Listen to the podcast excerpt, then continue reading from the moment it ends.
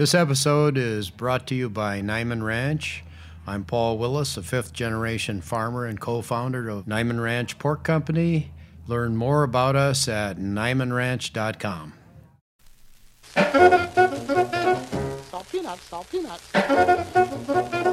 Salt peanuts, salt peanuts. From New Orleans to New York, great American jazz cities are often known as much for their great eats as their late night jazz clubs. Over the past few weeks, Heritage Radio Network has reached out to the many culinarily inclined jazz establishments and jazz lovers to hear about their relationship with music and food. I'm Katie Mosman Wadler, and this is Meat and Three. Meat and three. Meat and three. Meat and three.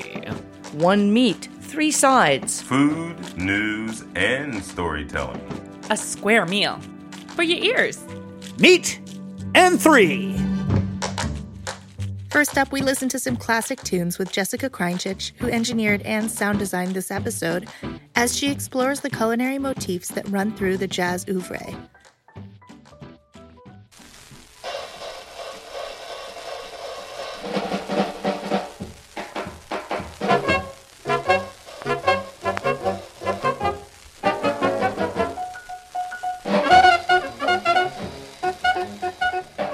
This is Salt Peanuts, one of the most iconic jazz pieces of all time. Dizzy Gillespie's bebop masterpiece has kept toes tapping since its composition in 1942.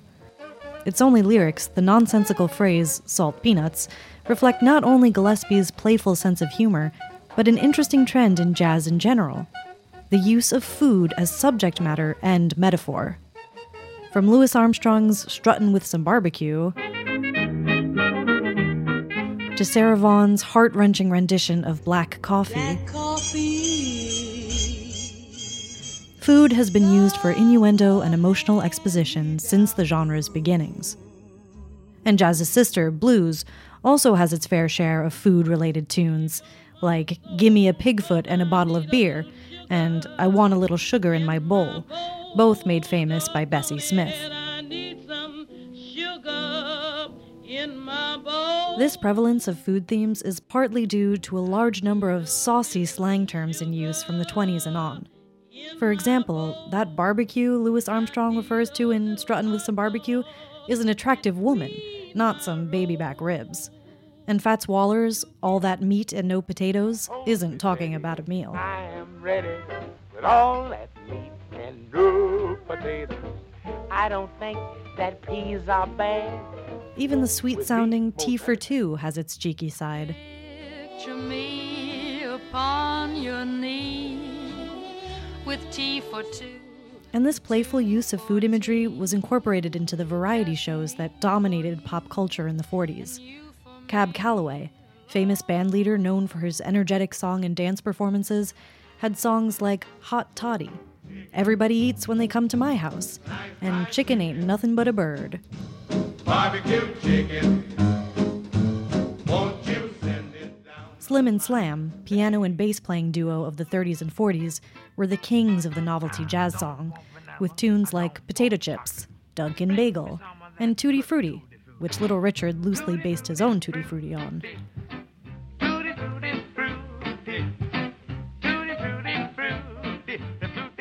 The Andrews Sisters, vocal trio known for performing for the troops during World War II, have their iconic rum and Coca Cola. Celebrate his leave.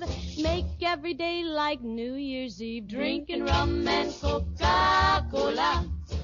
While you could think all this music is just for laughs, it actually exhibits the innovative and groundbreaking nature of jazz. For what is jazz without improvisation? And what is improvisation but play? This is music with a wink. Music that teases and entertains, but taps into a primal trait that everyone can relate to the love of eating. From the serious to the silly, food has been a powerful and playful vehicle for jazz musicians since the genre's inception, and I, for one, am grateful for the big appetites they've had.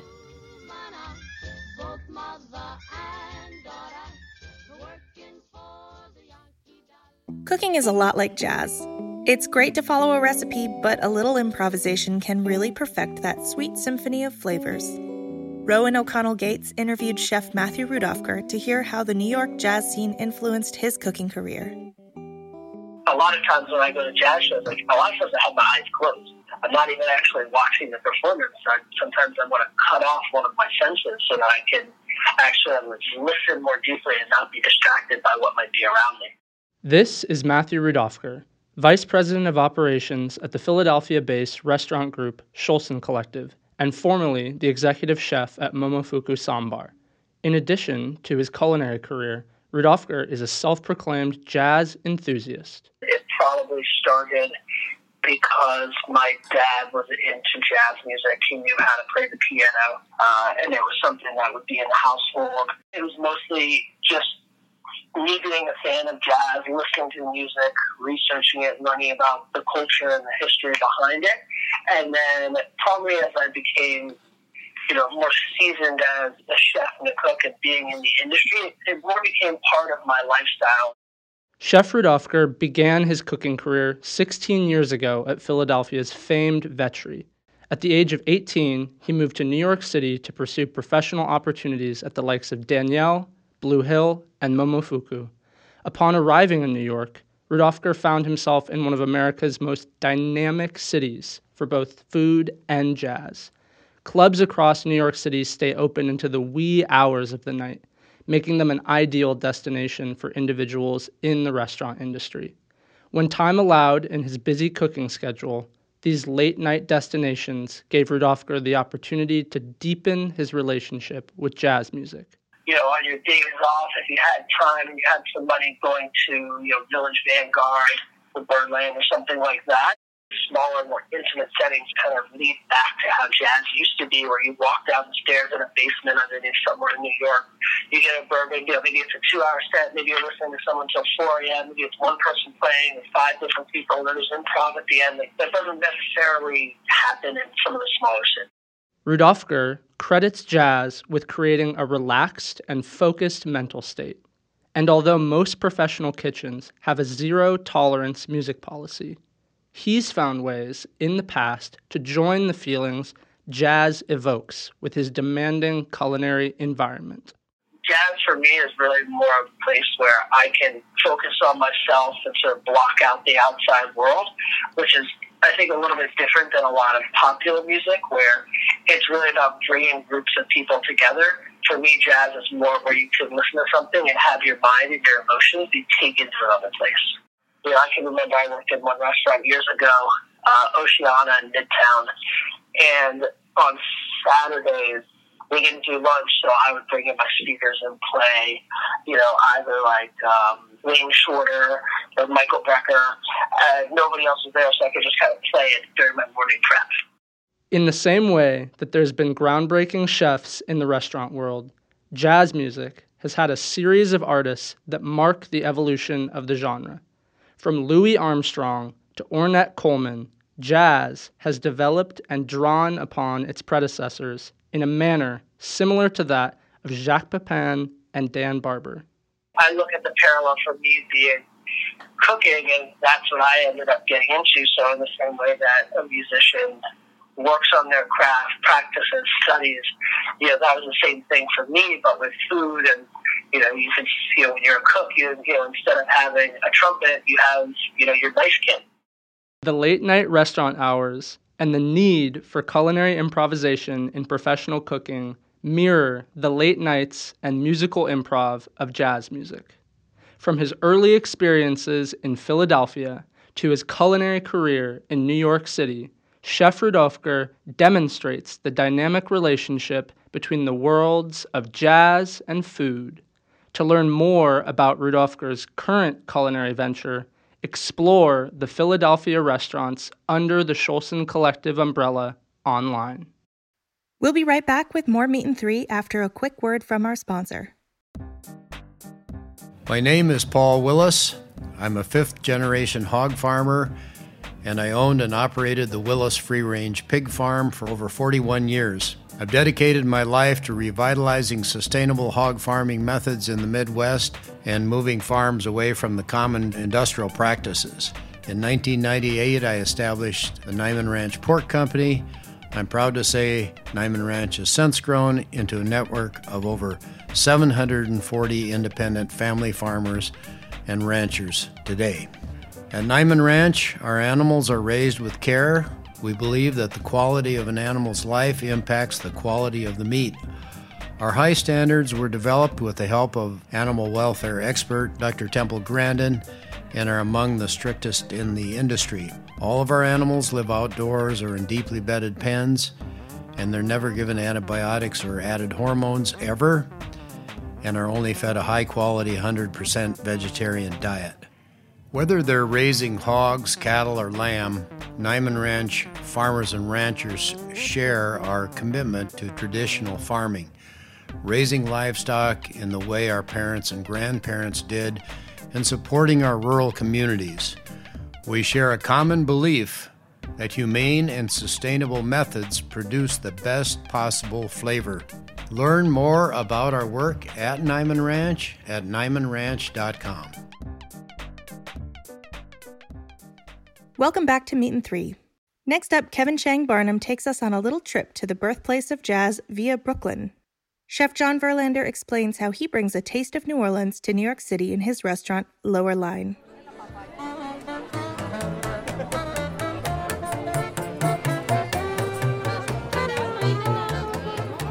New Orleans is known for bringing jazz into the popular imagination. But music isn't the only creation that the city is famous for. New Orleans' unique blend of cultures gave birth not only to jazz, but also to a cuisine unlike any other. It's hard for me to think of other American cities that has such a repertoire of dishes that are served in restaurants but also cooked at home. That's John Verlander, chef and owner of Lower Line Restaurant in Brooklyn. He grew up in Louisiana. If you take the state of Louisiana, you can kind of divide it into three parts almost. I mean, you've got New Orleans, you've got Cajun country, um, which is south central and southwest Louisiana, and then North Louisiana is more representative of you know the rest of the South. Though John didn't live in New Orleans as a child, he had family there and visited often. My dad was born and raised there, and our family on his side goes back to um, you know the early 19th century. He remembers eating his family's homemade Creole cooking. My grandmother, on my father's side in particular, is an outstanding Creole cook. Uh, grew up eating her cooking. She makes an excellent Creole dish that's pretty much disappeared from restaurant menus called called daube. Um, it's a traditionally a French Provençal dish that you know is beef stewed in red wine that kind of took on some more Sicilian influences in, in New Orleans and is traditionally served over spaghetti. You can think of it as kind of a red wine, tomatoey pot roast over over spaghetti. John says his nostalgia for New Orleans food is a common experience. One of the challenges of owning a restaurant that specializes in the city's cuisine is that people come in with a lot of expectations. And I think that sense of nostalgia is what makes it hard to do New Orleans food well because people just have these memories of these dishes. Certainly, people from New Orleans, like, you're never going to make, you know, a gumbo as good as their mother or grandmother made, right? Or um, you're never going to be able to you know, replicate that dining experience they had Friday for lunch at, you know, at Galatoire's. So, what is it about New Orleans cuisine that makes such a strong impression on the people who have lived there? One important part of that puzzle is the many distinct influences the city's food draws from. New Orleans was a French colony, then a Spanish colony, then it became a French colony again before it was purchased by the United States with the Louisiana Purchase in 1803. You you have the you know African slave trade significantly influencing New Orleans cuisine as well. Um, so early Creole cuisine is an amalgam of you know European colonial cooking, primarily French, and you get the okra and the gumbo from you know from Africa you know, there's also a significant, you know, Native American influence in there through, you know, filé, which is ground sassafras in the gumbo. You've got a lot of later immigrant groups uh, contributing to Creole cuisine. I would say principally, you know, Sicilian immigration to New Orleans in the late 19th and early 20th century. A lot of German influence, um, which is where you get a lot of the smoked meats, and Cajun and Creole cooking. Um, you know, Anglo-American influences are undoubtedly in there as well. And so by, you know, mid 20th century, you've, you've got these kind of melding together into these canonical dishes that we, we think of as New Orleans cuisine, the gumbos, the etouffees, you know, red beans and rice. Through these cultural influences, a certain set of ingredients have become typical of New Orleans cuisine. You're always going to have what people in Louisiana refer to as the Trinity, which is onions, bell peppers, and celery. Those are the traditional seasoning vegetables of um, Cajun and Creole cooking, usually along with with garlic. And you know, spices vary from dish to dish. Um, you know, cayenne pepper and black pepper are almost always in, you know, Cajun and Creole dishes. Bay leaf and thyme are super prominent. Music is also important to the food scene. In New Orleans, they're just, I mean, together at every occasion. I mean, if it's from, you know, going to some hole in the wall music club, they're probably going to have some good food, even if it's coming from behind the bar or, you know, somebody's bringing it in potluck style and throwing it on the on the pool table. You know, the fine restaurants are gonna have, um, you know, on Sundays always, you know, live jazz, uh, you know, playing for brunch. Um, you know, at weddings and funerals. All these factors blend to create a city where the food is steeped in tradition but cooks still find ways to innovate. Even as change propels New Orleans' restaurants forward, John hopes that people remember the history that made the culinary scene what it is today. You know, I guess I just, you know, hope that as the restaurant scene gets, you know, continues to, you know, take on more influences there, that at the same time people don't forget kind of the roots. If you want to try John Verlander's New Orleans inspired cooking, you can visit Lower Line in the Prospect Heights neighborhood of Brooklyn. Ruby Walsh wraps up our episode with a tour of Park Slope's new jazz club, Made in New York. Founders Michael Brokvine and Boris Bangiev explain how they're working to revitalize Brooklyn's jazz culture with food and drink designed to complement the music being performed. At 7 p.m. on a Friday, the lamps dim in the Made in New York Jazz Cafe. People cluster around tables as the musicians, now cast in deep blue light, begin to play.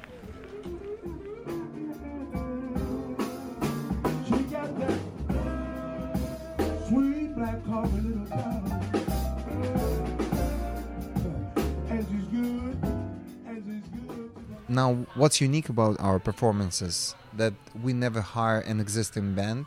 We hire separate artists from different bands and we create a unique band. That's Michael Brovkine, owner of the new Jazz Cafe in Park Slope.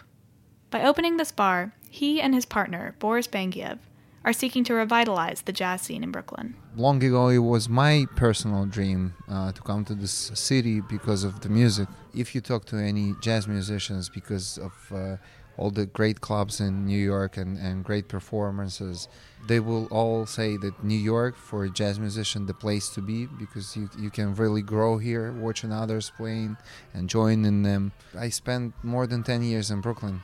There are a lot of great places that have uh, jazz performances, but not even one club. The Made in New York Jazz Cafe opened just a few weeks ago in late October, but it's already generated some buzz. On opening night, they sold out a show hosted by famed trumpeter Philip Harper. But for the Made in New York team, creating a jazz cafe wasn't just about booking the greats. First, they had to create an inviting atmosphere. Every night is different, uh, different energy, but but the energy of the place, that's what was important for me and my partner.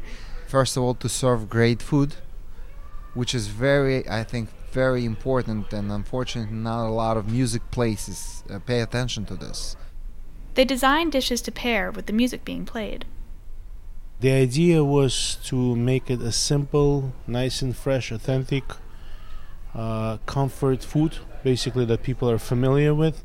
That's Boris Bangiev, Michael's partner and the chef at the Made in New York Jazz Cafe. Comfort food, you gotta get your hands dirty, and the jazz as musicians, it's like it all goes together very well, you know? Their dishes are down home, but they still pack a punch. Southern spicy chicken sandwich is to die for here, you know? You have the sweet and sour and spicy together on the, uh, on the beautiful brioche bun. I wanna eat myself now. And they aren't just pairing the music with food. We actually um, matching even the alcohol drinks to specific music. So we have created Montenegroni drink, and it goes well with straight straight ahead uh, uh, jazz. So you can sit back with your scotch on the rocks and, while drinking, sink into the smooth sounds of the saxophone. Here, Michael and Boris are helping to connect their audiences to both the jazz world of the past and to the cutting edge styles of the present. We are trying to bring a lot of jazz grades back to Brooklyn, and I think people in Brooklyn really need it. This is what the modern generation is growing on, and to see these guys performing this music live makes the whole difference, and they influence the new generation. The only way to understand it is to come and experience the show live. Like Michael said, if you want to experience jazz with all of your senses, you can head over to 155 Fifth Avenue to catch their evening shows. To find out more about the Made in New York Jazz Cafe, visit their website at www.jazzcafe.nyc. That's our show. We hope we've inspired you to see what's cooking in your own community's jazz scene. Next week, stay tuned for episode two of Hardcore, HRN's new podcast on the history of cider in America. Special thanks this week to Rowan O'Connell Gates, Kevin Chang Barnum, and Ruby Walsh. Meat and Three is produced by Hannah Fordin, Kat Johnson, and me, Katie Mosman Wadler, with lead production, engineering, and sound design this week by Jessica Kreinchich. Our audio engineer is Matt Patterson. Our theme song was composed by Breakmaster Cylinder. This program is supported in part by public funds from the New York City Department of Cultural Affairs in partnership with the City Council. Meat and Three is powered by Simplecast. Meat and Three is a production of Heritage Radio Network, the world's pioneer food radio station. Learn more at heritageradionetwork.org and follow us at heritage underscore radio. And please stay in touch. Whether you have a story idea or would just like to say hey, write us at ideas at meatand3.nyc. That's all spelled out. Hi, I'm Shari Bayer, the host of All in the Industry on Heritage Radio Network. I'm thrilled to let you know about Host Summit Plus Social, a new conference for and about the hospitality industry, taking place Monday, January 27th, 2020, at the William Vale in Williamsburg, Brooklyn, New York City. Based on my All in the Industry show, HOST, which stands for Hospitality Operations, Services, and Technology, will bring behind the scenes talent in hospitality to the forefront in a live format, featuring guests from some of my most popular episodes, including Drew Nieporent, Rita Jammet, Crystal Mobieni, JJ Johnson, and Jeff Gordinier. Our event will include intimate panels, one on one interviews, industry news discussions, curated lunch conversations, and more.